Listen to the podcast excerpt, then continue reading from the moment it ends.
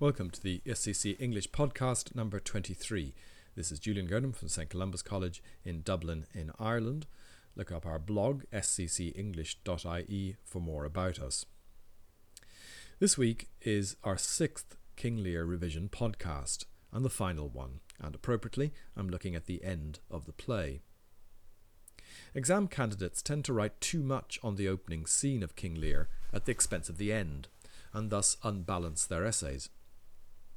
You already know from the vision and viewpoint mode of your comparative study how crucially important the ends of texts are in their impacts on readers and audiences.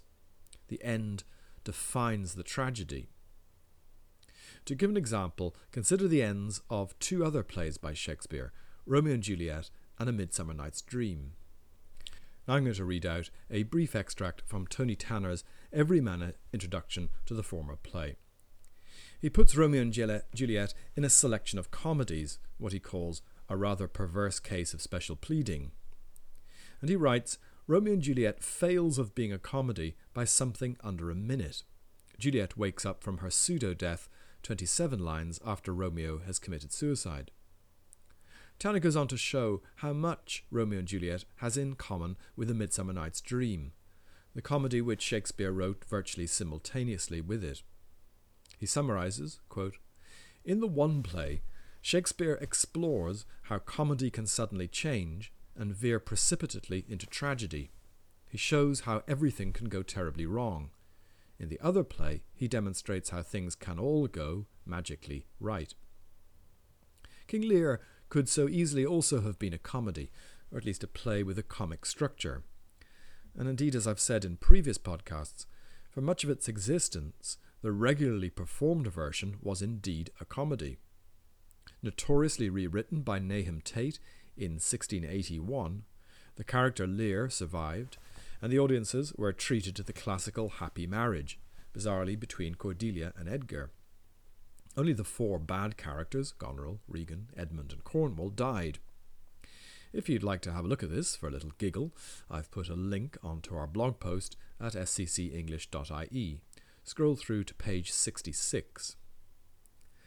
Lear addresses Kent at the end like this Thou, Kent, and I retire to some cool cell, We'll gently pass our short reserves of time in calm reflection on our fortunes past, cheered with relation of this prosperous reign of this celestial pair.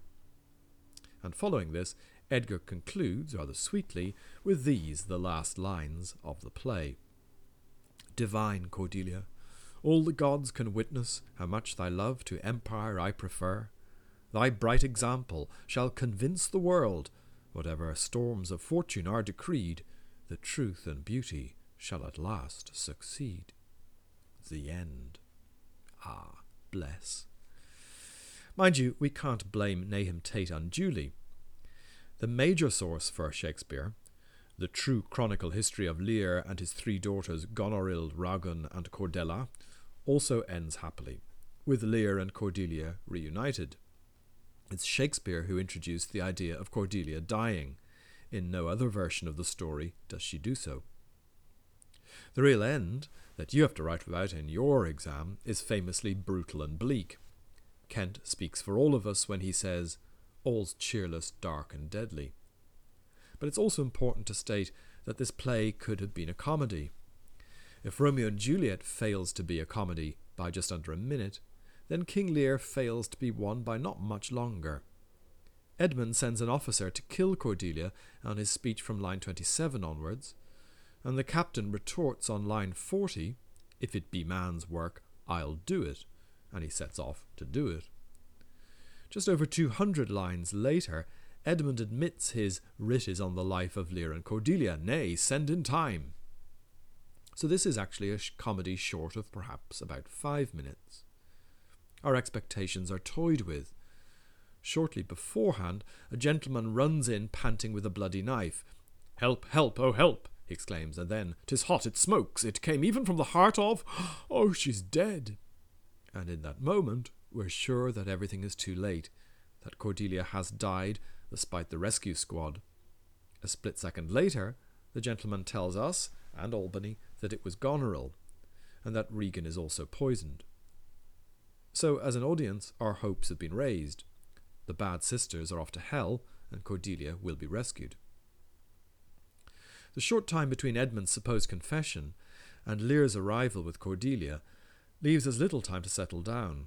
We're stunned that just six lines after the messenger leaves, with a token of reprieve from Edgar, Lear staggers in under the weight of his dead darling daughter.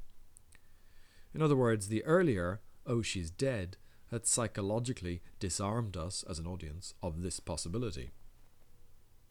Cordelia's death changes everything in this play and determines the vision and viewpoint of its end. Is there anything to hold on to in all this darkness? The lines you need to be very clear about before your exam are Lear's last ones, as he cradles his dead daughter in his arms. They are, And my poor fool is hanged. No, no, no life. Why should a dog, a horse, a rat have life, and thou no breath at all? Thou'll come no more, never, never, never, never, never. Pray you undo this button. Thank you, sir. Do you see this? Look on her, look, her lips, look there, look there. Following which he dies. As the critic Stephen Booth points out, Lear produces a series of tests for signs of life her breath, the feather, and, quote, now again, on the basis of what passes Cordelia's lips, he listens for and thinks he hears her voice. As the tests echo one another, they also echo the test at the beginning of the play, the test in which Cordelia could not heave her heart into her mouth. As he did in the first scene of the play, Lear strains to hear Cordelia speak and hears nothing. There are two broad schools of thought about this moment, and for leaving certificate, don't dither, decide your angle. Lear has already said this feather stirs and thought he heard her speaking, but it is obvious to the audience that she is dead. Now, either this is a consolation, in other words, at least he died happy, or it is a further depressing blindness in a play full of such delusions.